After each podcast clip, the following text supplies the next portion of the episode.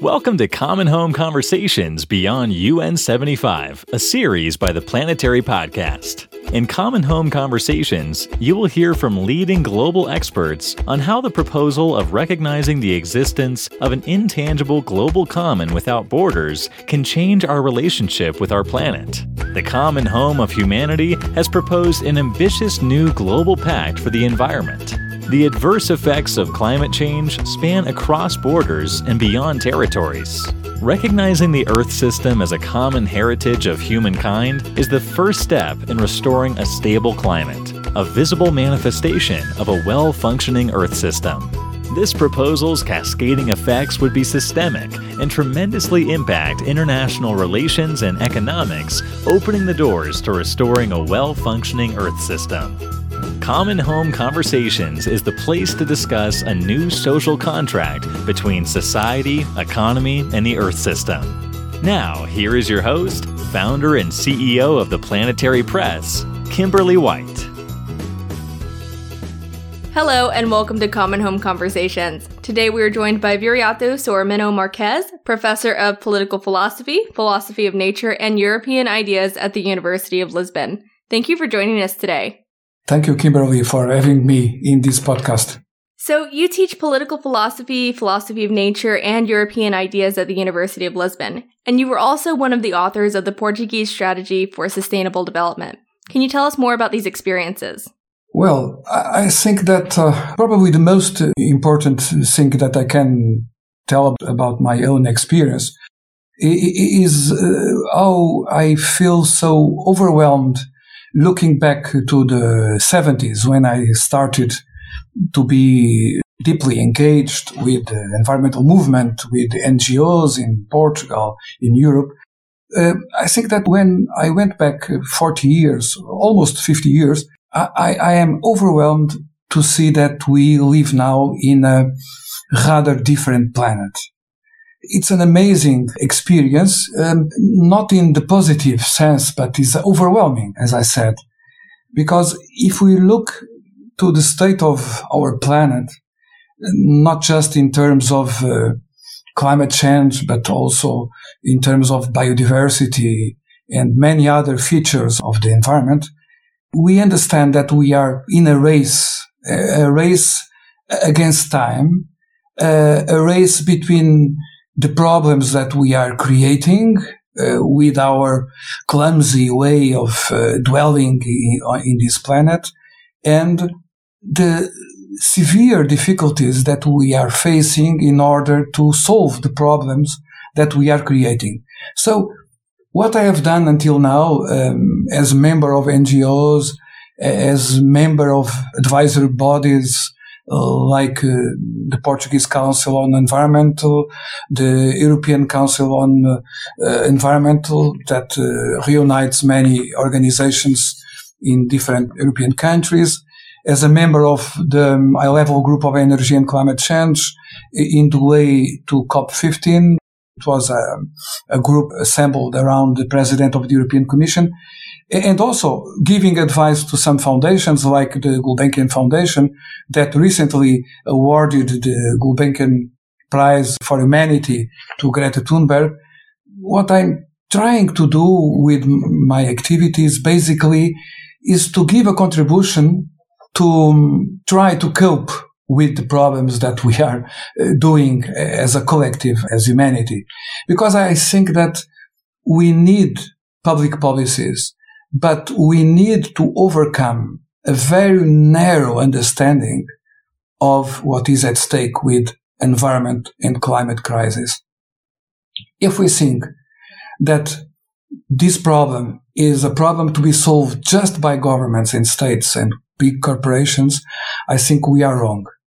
Because on the root of this problem, we have the need of a profound shift, uh, transformation in our set of values, in our vision of the world.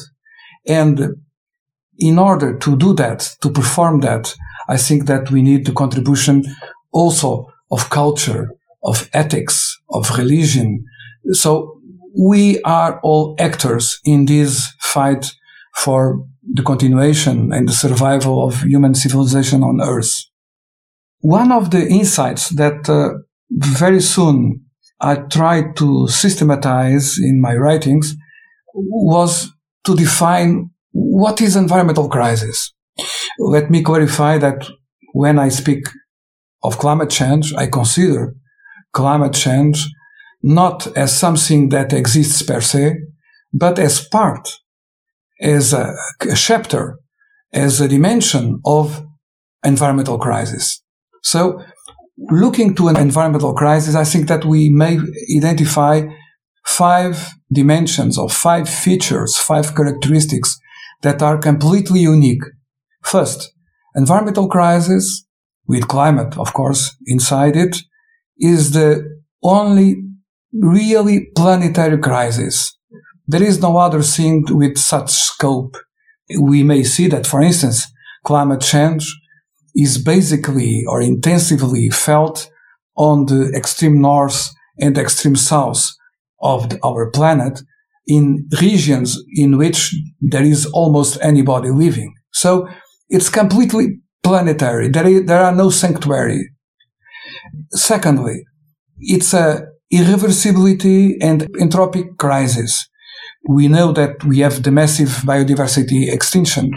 And when a species disappears, is, is forever. So it's irreversible. There is also another, a third dimension is the cumulative acceleration. We are indeed in a process of great acceleration uh, inside what is now called the Anthropocene. And uh, what is happening, uh, for instance, with the oceans, uh, the ocean acidification is a good example of the speedy cumulative acceleration we are embarked a fourth characteristic, uh, there is a, a, growing political and social unrest. We know that many conflicts now inside countries and between countries have also uh, the mark, have also the signal of environmental crisis.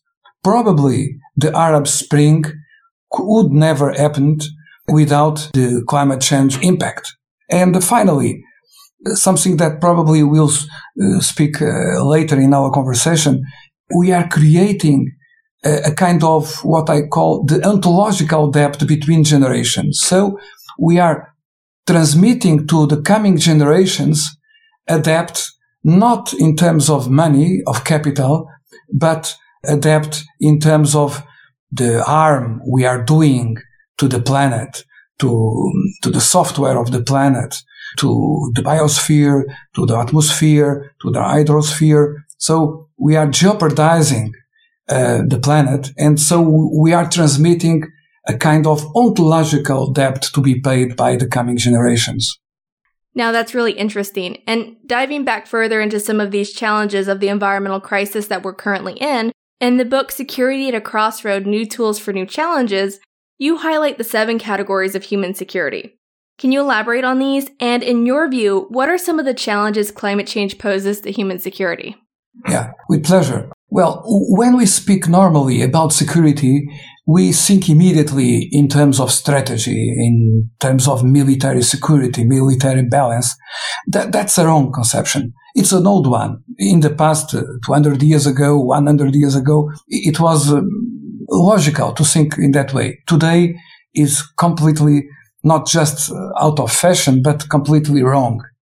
Indeed, we had in, in 1994 the United Nations Development Programme in a report that was published that year, 94, advanced with a more comprehensive uh, concept of human security, uh, trying to look to security also and basically from the perspective of the individual of the person, of ourselves. So what do we as citizens of our countries, as citizens of the world, what are for us the main dimensions and features of security? And the seven categories that you mentioned are part of that vision uh, of uh, transforming the paradigm of security. They are basically the following. So economic security, that's completely important uh, in a world that is growing to have more jobless people on account of the pandemic situation. Economic security is also a key dimension. Food security, health security, other two very important dimensions. Environmental security.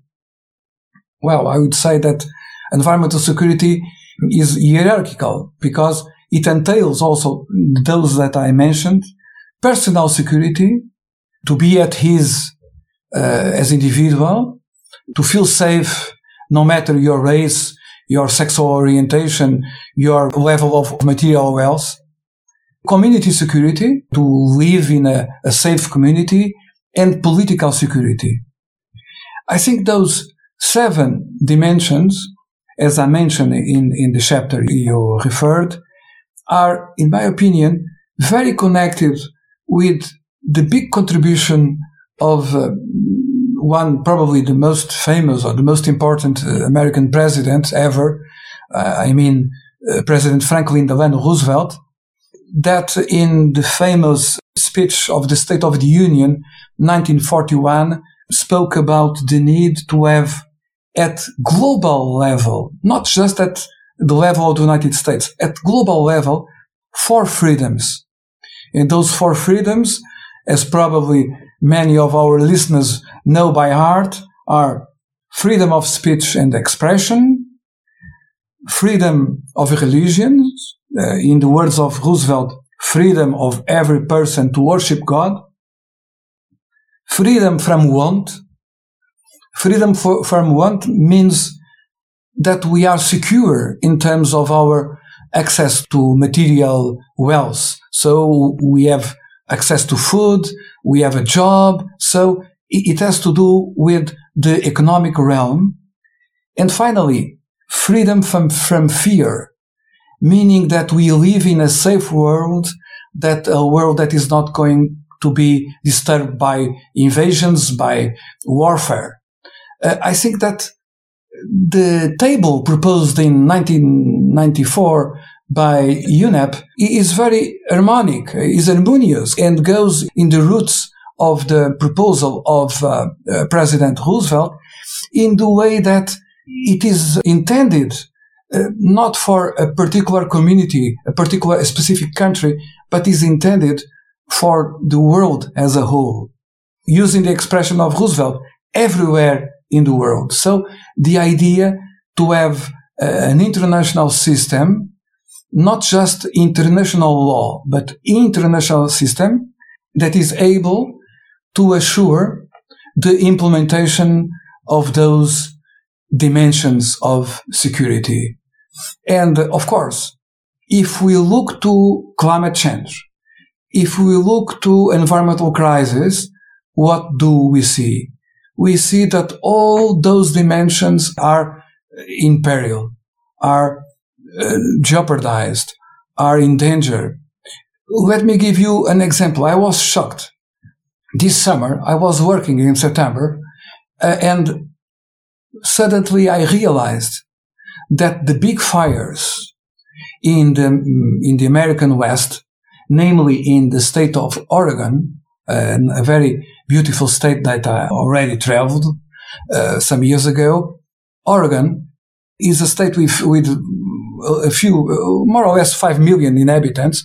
And I was told that 500,000 Americans, inhabitants of the state of Oregon, were on the move, running from the huge fires that were uh, crossing uh, the states, many, many other states. But the state of Oregon was very hit by those big fires.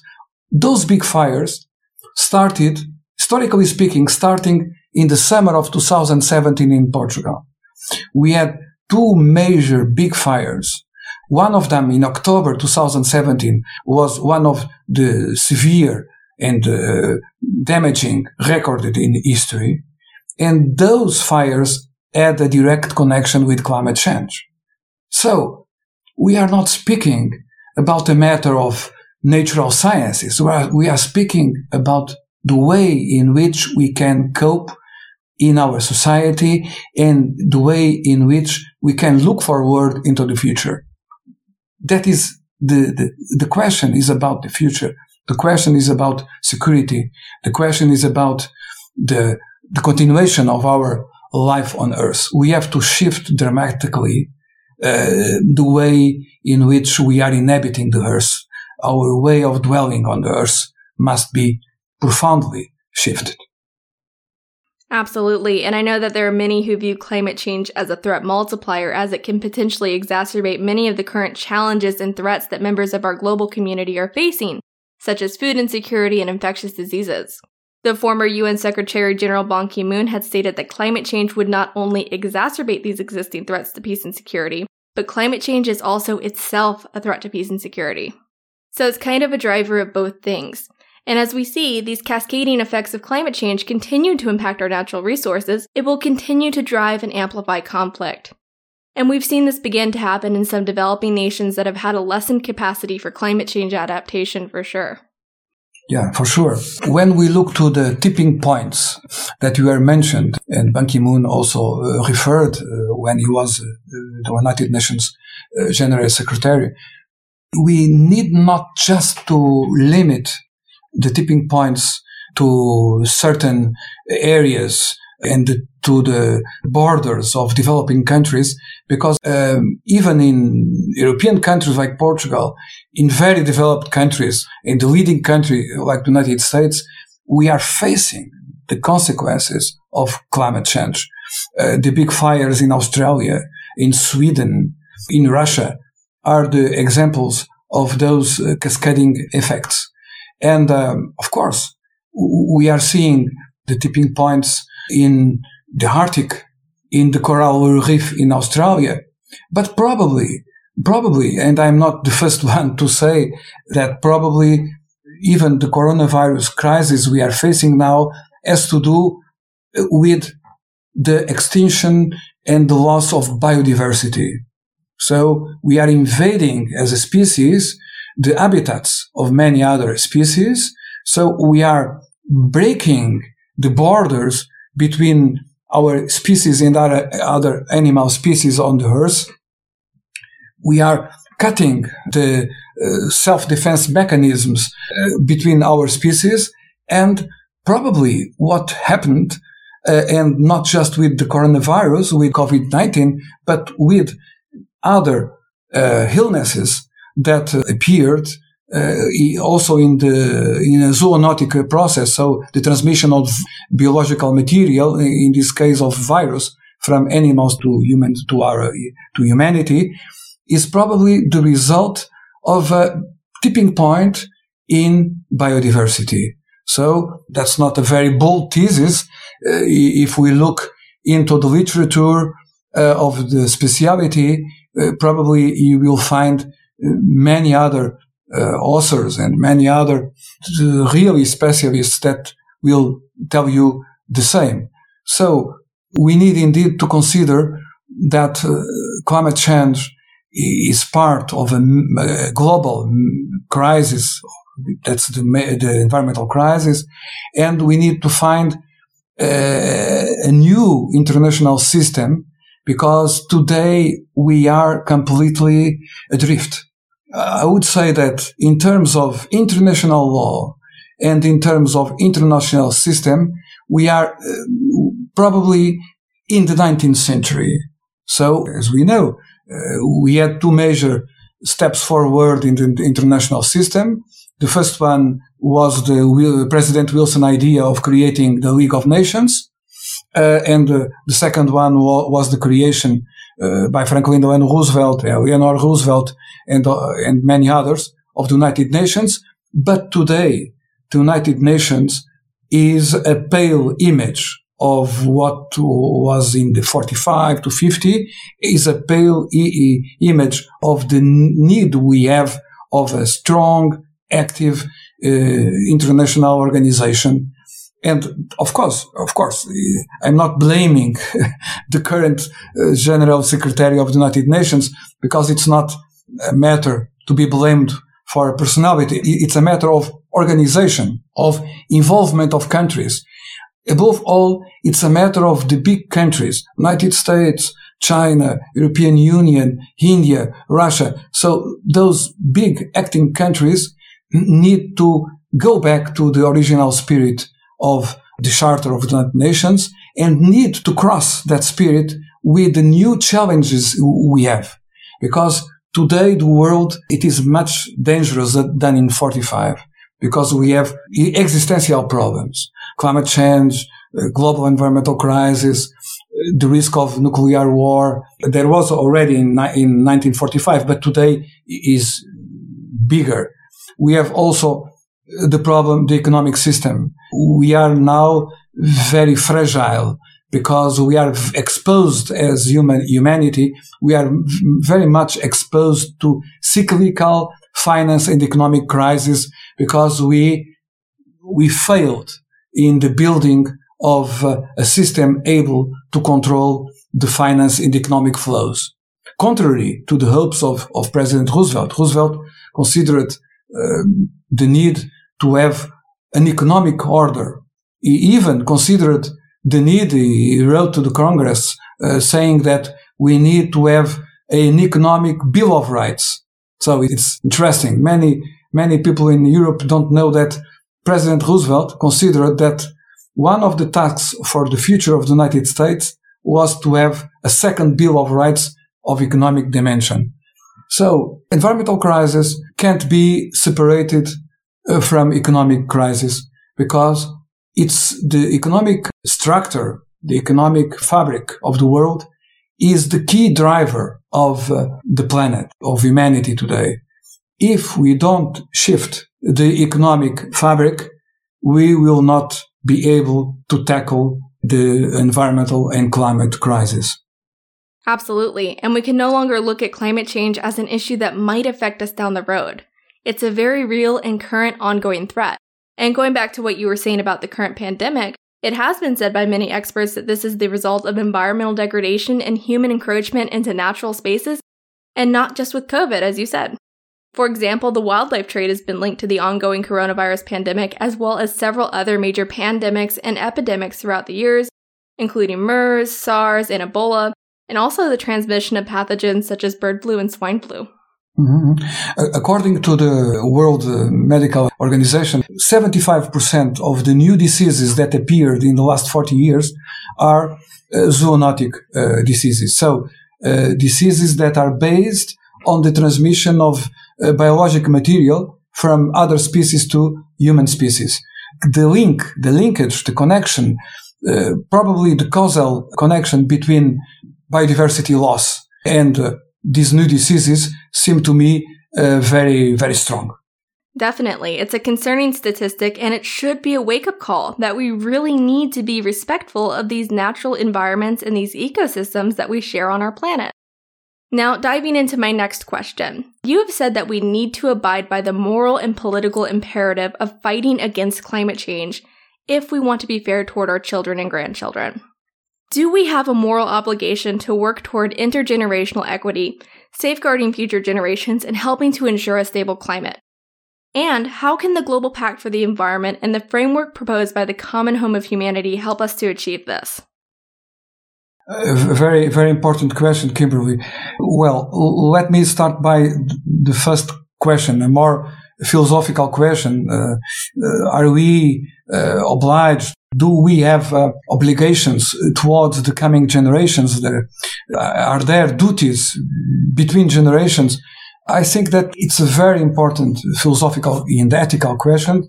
And uh, in my opinion, the, that debate is typically a debate that could be possible only in very, um, let's say, refined, sophisticated civilizations. So uh, the debate in the West about that started again uh, between two major American politicians. Uh, the first time ever that the, the question of justice between generations was raised was in 1789. We can find that in the exchange of letters between Thomas Jefferson and James Madison. Thomas Jefferson was in 1789 in Paris. He had been during five years ambassador, minister, as the, it was the, the, the term used in the 18th century, minister of the new United States in, in Paris.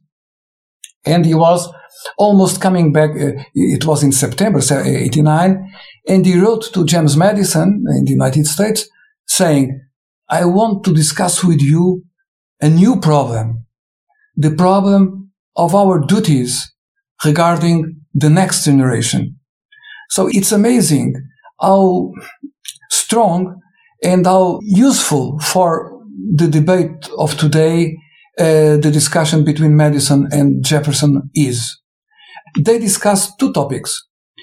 The topic of public debt and the topic of the revision of the Constitution.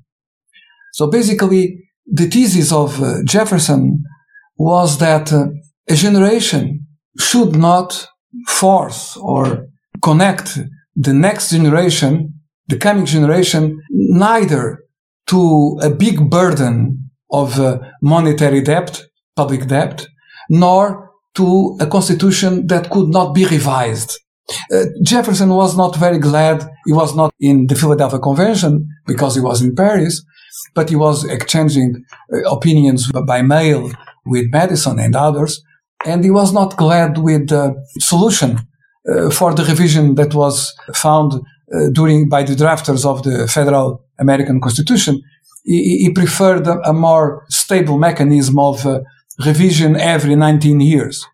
Uh, so he was trying to to, to say that we, a generation, must left the way open uh, for the next generation. And I'm quoting now uh, what I think can be considered the principle of Jefferson.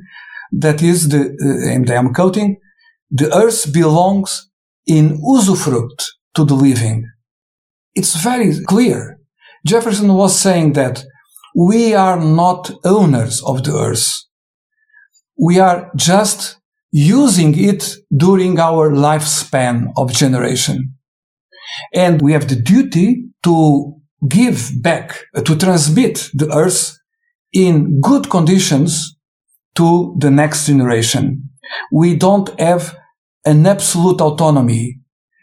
We need to care uh, also in the way in which we behave on earth to care for the interests of the coming generation.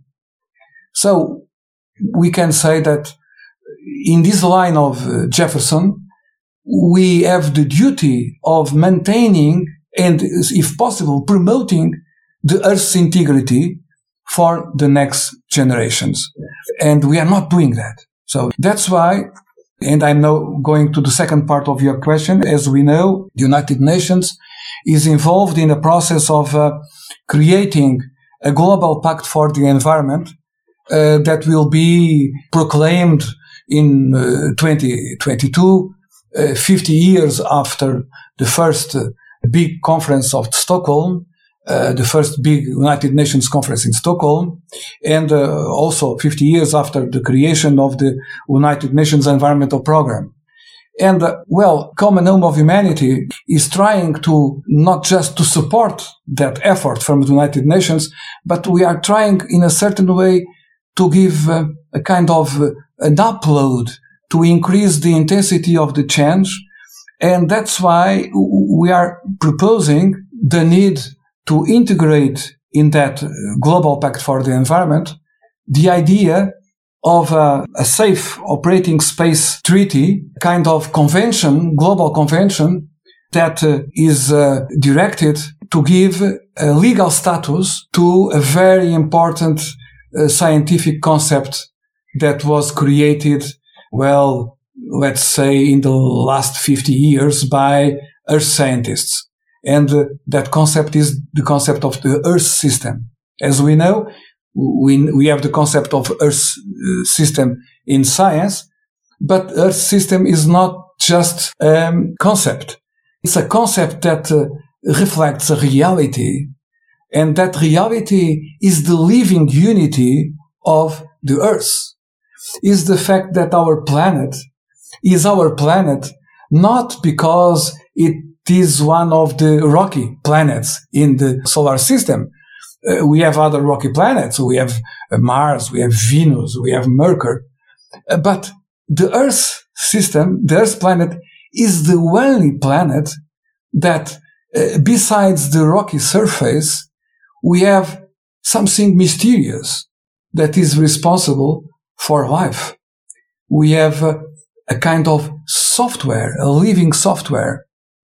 And that software is responsible for the fact that we are the, until now, the only known uh, planet with intelligent life, not just in our solar system, but at least in our galaxy. And that's a big responsibility we have. So our effort as a group of citizens uh, from different countries is to participate in the debate of the United Nations for the Global Pact for the Environment and to add to that the need to give us a step forward and to create a SOS treaty, a SOS convention, safe operating space uh, convention in which the international community, the international law and the international system will find a new way of inhabiting our earth based on cooperation, compulsory cooperation, based not in the current negative sum game we are embarked in which we are decreasing every day we are decreasing the natural capital we are decreasing the capacity of the earth to support life but on the contrary we should create that convention that will give a legal status that is going to allow for individual states, but also for other big international actors. And we know that we have companies, corporations that are also big international actors to have a kind of earth accountability in which we can, in a very rigorous way, in a very independent way, neutral way, we can do the counting of the externalities and we can give a reward for countries and corporations for the positive externalities they introduce in the earth system. And of course, we need to have some kind of penalty for the negative externalities international actors introduce in the planet. So in a, a nutshell, that's basically what we are intending to do within the United Nations process of uh, creating the global pact for the environment.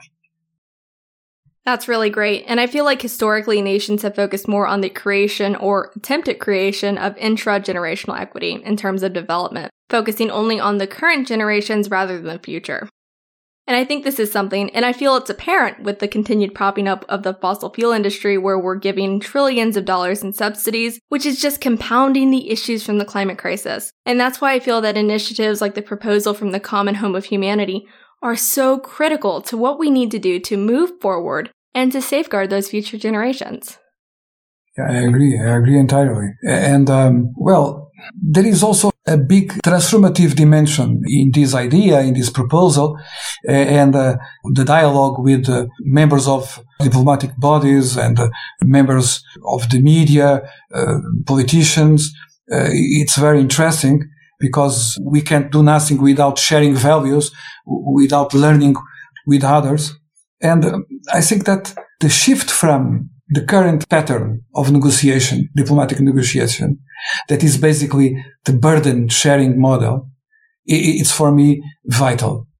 So the idea that we are discussing quotas for uh, limits for emissions, it's so poor and it's so wrong because we need to bring to the table of negotiations much more than that we need to create a diplomatic paradigm that is able to go from a zero sum game in which uh, I win what you lose, or the contrary, you win what I lose, to a win-win diplomacy, uh, to a positive sum game.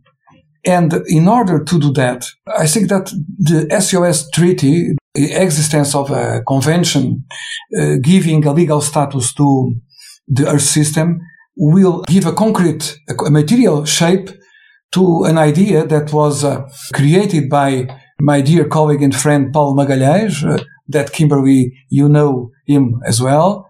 Um, and uh, in 2002, Paul Magalhães talked to me about the idea of the Earth condominium. And it is now a very known worldwide idea, the Earth condominium. And basically, the Earth condominium could be the prototype for the new brand or the new model of negotiation. Because when we have a home condominium, for instance, a condominium of the place where we, we live with our family, we know that we have two types of property. We have the property of our flat, of our house, but we have also the common property of the common spaces and uh, functions, uh, the electric system, elevators, uh, many other systems that com- that are integrated in, in the compound of the condominium are also co-owned by each one of the uh, members of that condominium. So the same should happen in the international system. We are not saying to states that national sovereignty is going to end. No, that would be false. What we are saying is that if you keep completely connected to the old, uh, with almost four centuries model of state sovereignty, we are going to lose everything, including the state sovereignty. It's what is called the sovereignty paradox. We can't tackle climate change, environmental crisis, finance crisis alone. You can't tackle pandemics alone. See what happened in Europe. The pandemic was first faced uh, in a very competitive way, but now just after the cooperation between European countries, now we have the hope of, of overcoming the, the pandemic situation, although the situation, as you know, is now very bad.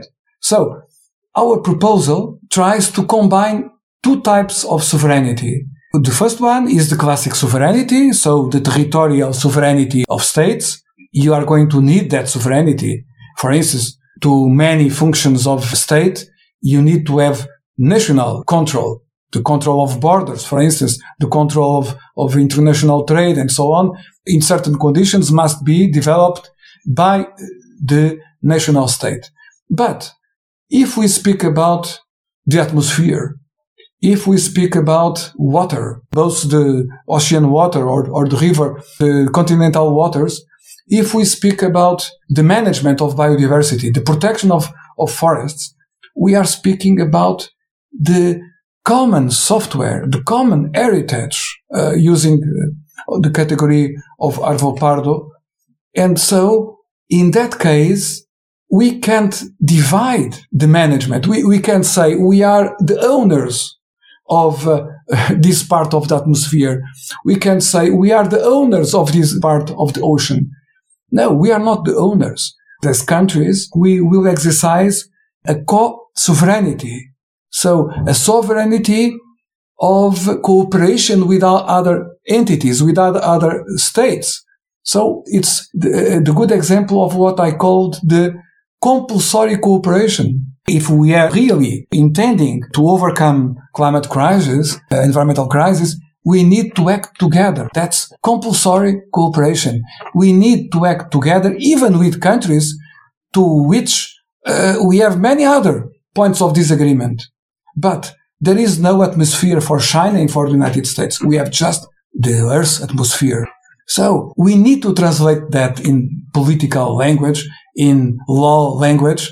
But I think that it's not very complex from the point of view of earth sciences. And with all the tools we have now, we, with the capacity of uh, data analysis we have, I think it's very strong, the argument. The demonstration of the reality of these theses, of this physical and uh, geophysical and biogeophysical and chemical situation is very strong in terms of demonstration.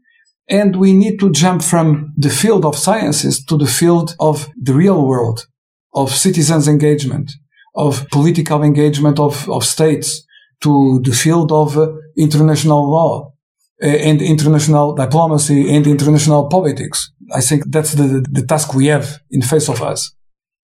Absolutely. You make some really excellent points there. And I think you touched on this a little bit earlier, but I want to dive into it a little bit more, which is the current legal status of climate change as a common concern of humankind that results in mitigating potential damages from climate change.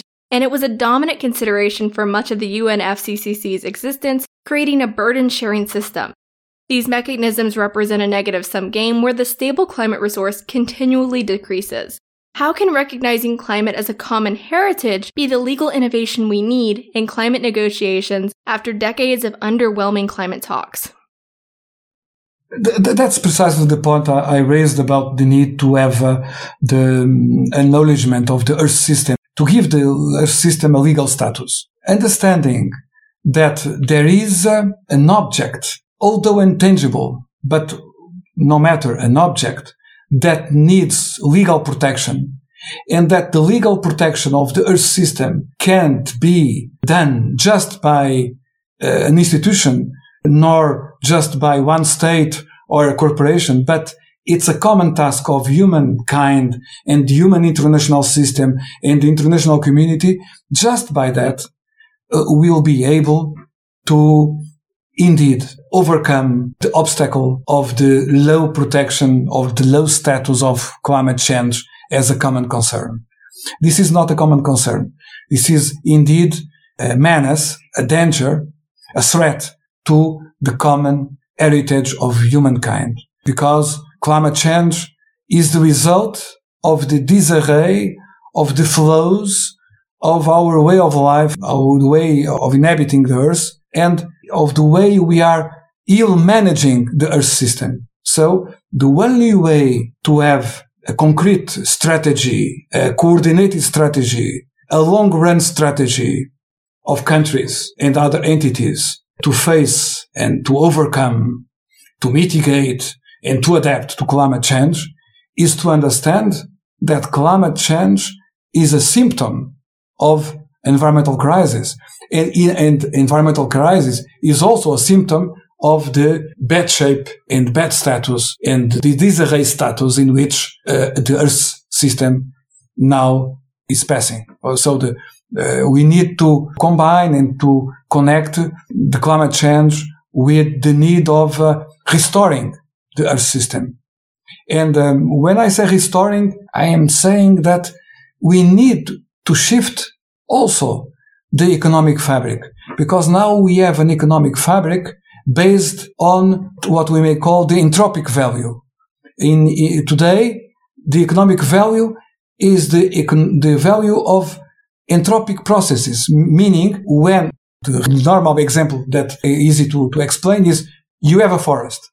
Okay. A forest is a very strong part of the earth system because it uh, produces uh, a set of natural service is very important. Namely, is also a way of capturing CO2. So it is a good tool to fight climate change, but is also very important to the water cycle, is very important to the forest, to the biodiversity. However, in economic value, the forest only uh, gains economic value when it's destroyed. Look to what is happening, for instance, in the Amazon forest, in the big Amazon forest, a huge uh, natural area, still pristine in many regions, is being destroyed. Why? Because there are actors uh, interested in making narrow, uh, rapid uh, economic value from something that is so, so rich, so powerful, and so everlasting. So we need within this effort to have a legal status for the Earth system, we need also not just to shift our diplomacy, our international system, but we need to shift our economic mindset. We need to give a price not to this, the destruction of natural resources, not to this, the destruction of the earth system, but to give a price, to give a monetary reward to the preservation to the protection, to the promotion, and to the re- restoring of the different areas of the earth system. Water, biodiversity, forests, landscapes. Uh, the beauty of landscapes is also uh, a natural value. One of the things that keep us uh, connected with our planet is the experience of beauty. The aesthetic values are also part of the reason why it's so important to be alive and it's so, so fantastic to be alive. We are not just destroying the life carrying capacity of our planet, but we are also destroying the beauty of the planet. And that's a shame. And we need to face that with all the intelligence, imagination, and moral strengths that we can assemble. All right, and there you have it. We cannot tackle climate change, the environmental crisis, the financial crisis, or the ongoing COVID 19 pandemic alone. We need to act together despite other points of disagreement. We are not the owners of this earth, we are just using it during our lifetime. And we have an obligation to work toward intergenerational equity and promote the earth's integrity for future generations. That is all for today, and thank you for joining us for this episode of Common Home Conversations Beyond UN 75. Please subscribe, share, and be sure to tune in on February 10th to continue the conversation with our special guest, Katherine Richardson, renowned climate change expert, professor in biological oceanography, and leader of the Sustainability Science Center at the University of Copenhagen. And visit us at www.theplanetarypress.com for more episodes and the latest news in sustainability, climate change, and the environment.